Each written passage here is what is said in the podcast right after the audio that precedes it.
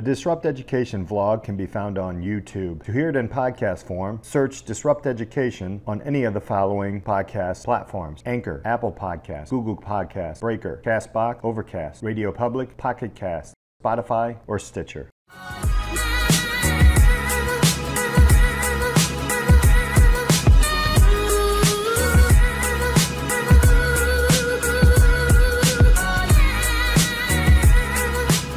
Welcome to this episode of Disrupt Education. I have a very special guest today, Lauren Flowers. Thank you so much for being here. Thank you. Awesome, awesome. So tell us a little bit uh, about who you are. Um, so I have lived in Oak Park my whole life. Lived in the same house my whole life. My dad is black, my mom's white, um, and I went to St. Giles School, which is a very small private school in the north side, and that definitely I still am kind of learning day by day how it impacted me Yeah. growing up, but it definitely had an impact Mhm. um, being in such a small, um, mostly white community, Mhm. very Catholic. But it was a very interesting way to grow up. And then after that, I went to Oak Park, Mhm. Forest High School, and I started getting really into activism there. Mm-hmm. And now I go to Tulane University Yeah. and I study finance and political economy and still very involved in activism, now more on the NGO side. I do a lot of interning. And then this summer, I um, went to Blackfeet Native American Reservation and volunteered. And I went to the London School of Economics and actually learned about the global politics of protest and change, which was Mhm. a very interesting way to kind of look down at myself in the past few years in a more academic light Yeah. and I will be going back to Tulane for my sophomore year in a Excellent. week. Hmm So, what led you into activism? Because you've done so much, and, and if you want to share what you've Mhm. done, she, she's done a lot. So, Mm-hmm. um, but you know, what what kind of led you into that, and and you know, where do you see yourself going from here until whenever? Um, so I started getting. I w- I've been going to protests and such throughout high school, but my junior year of high school, one of um, a, a student at Oak Park or Forest was killed by gun violence Mhm. on the west side.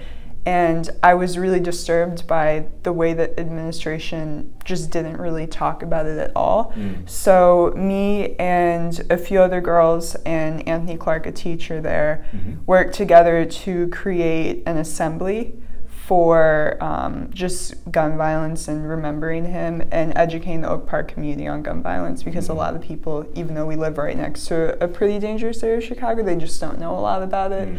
So I did that, and then afterwards, um, there's an issue that it was like a whole. Ugh, it, it's still kind of hard to talk about because it was so you don't feel recent. No, no, it's fine. Um, but there was a gang rape situation Mhm. at the high school, and the um, the administration again just mishandled that very poorly, and it Mhm. had it reminded me of an, of issues I had with the administration the year previous with my own sexual misconduct case. So Mhm. me and the girl and a few other girls again worked together to push the administration to um, pay attention to her case, and Mhm. in the process, we ended up actually rewriting the sexual misconduct Mhm. policy with them, which was very informative to me as to how um, social change happens, Mhm. like on the administrative level. Right. So I was like going, I was reaching out to newspapers and I was on TV and I was reaching out to like the superintendent and working with a bunch of people in, in fields that I'd never had any experience with Mhm. at all. So that really um, taught me a lot about like, is this something I want to do the rest of my life? And the answer is yes. Mhm. So then my senior year, I was I led this school, um, a big school walkout for gun violence, and then I was a student leader of March for Our Lives, the Mhm. gun violence rally in Chicago, which I think was between like 100,000 and 200,000 people ended up Yeah. showing up to that. And then I went to Ghana after my senior year and I volunteered in a school and I ended up because I felt like I didn't do a lot there, which Mhm. is common of volunteer programs. Um, I wanted to at least do something. It, it wasn't a lot, but Mhm. ended up uh, collecting like 700 pounds of school supplies and clothes and um, was able to send that over through raising money to the village that I was in. Yeah. And then my freshman year of college, um, just a lot of interning for NGOs in New Mhm. Orleans, learning a lot about the education system down there because Yeah. it's very, I think this summer, like it became 100% charter schools. I don't know Mhm. if there's a single public school Wow. down there anymore. Hmm. So I learned a lot about that. And this summer, I went and worked in a day camp on a Native American reservation. Hmm.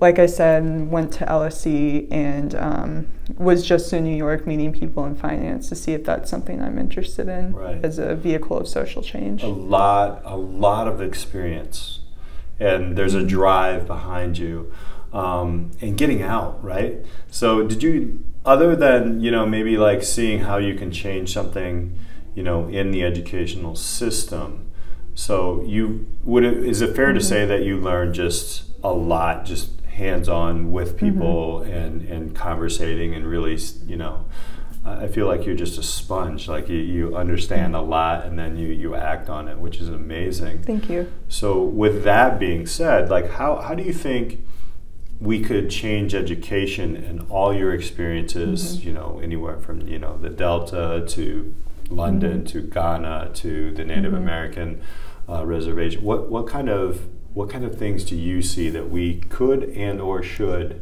change in education?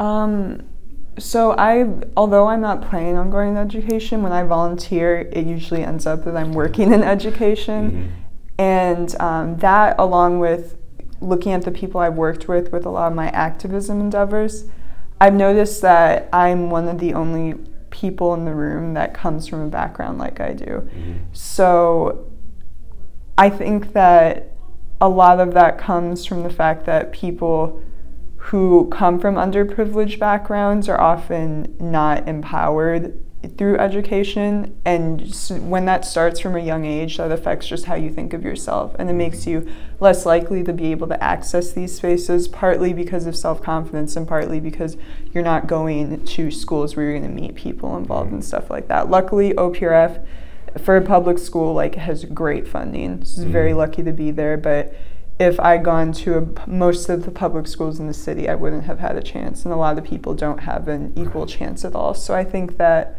that's a really big issue I've noticed in education. The right people, well, I don't want to say the right people, but not everyone is getting empowered. And the Mhm. people who aren't getting empowered, I think, have the most ability to make great change because Mhm. they actually understand the issues that we're fighting against. Right. So that is huge. That's something that has really bothered me throughout my work in activism, kind Mhm. of seeing how privileged the table is that I'm sitting at, even working on issues that are supposed to combat privilege. Right. Yeah.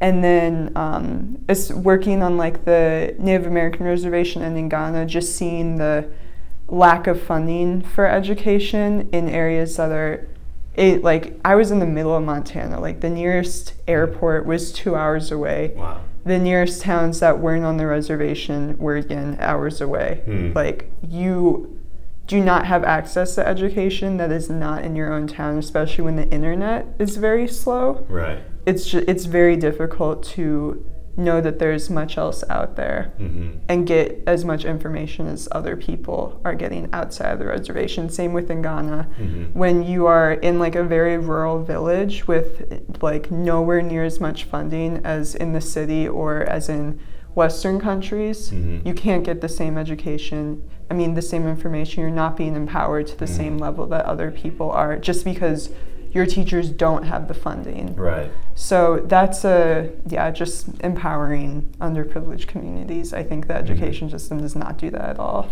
Do you feel in some of the fiscal efforts and the policies that you're working in that you're kind of looking at right Mhm. now? Do you feel like if you went into finance, that would be something that you would look at ways that you can level the playing field on a financial level? Oh yeah, Yeah. yeah, for sure.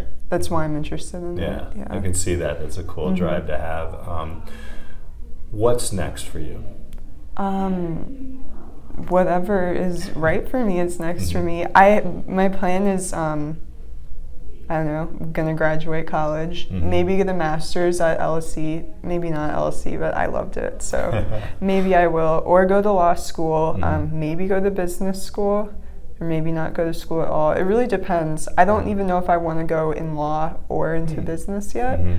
So um, just whichever way that I think I can make the most powerful change Mhm. is the way that I'm going to go.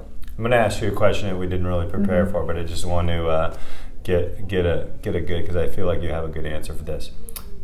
What would you tell somebody who is a 16 year old like yourself in high school, or anybody Mhm. like uh, who's a, who's a 16 year old in high school? What Mhm. kind of advice would you give them? Um, talk to a lot of adults.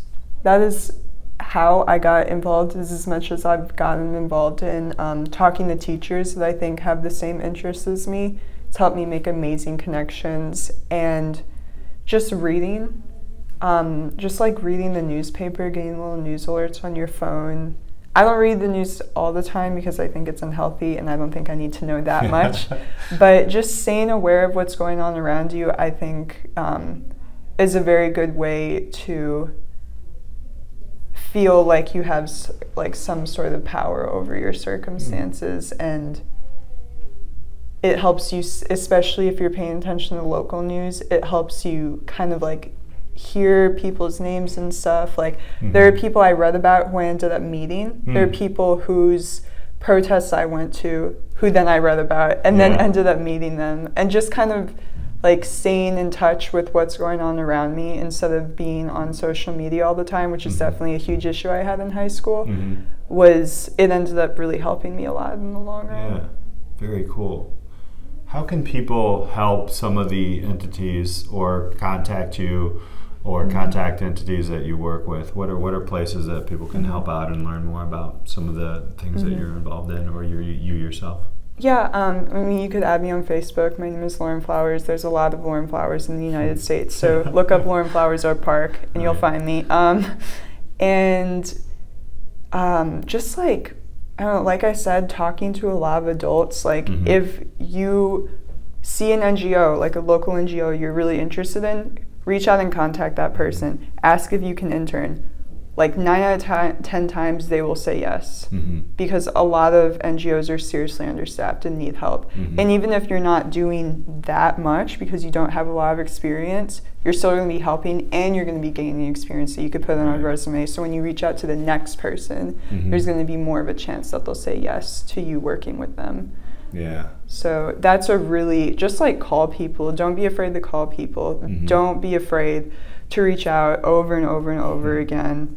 Like that's something that I think a lot of schools don't really teach you. When it comes to networking, a lot of the time it's not going to be the first time you reach out. You're going to have to keep trying. Right. But being persistent is a really good quality. And if you don't feel right being persistent, then maybe what you're doing isn't exactly what you want, which is good to learn too. Right. So, Fantastic advice. Thank you so much. Mm-hmm. You're a true disruptor of education and in just making things better. And that's Mhm. that's awesome. Great advice. Thank you also for sharing Mhm. that with these guys out there. mhm. Lauren Flowers, information will be below. Thank you all so much for listening and watching. We'll see you next time on Disrupt Education.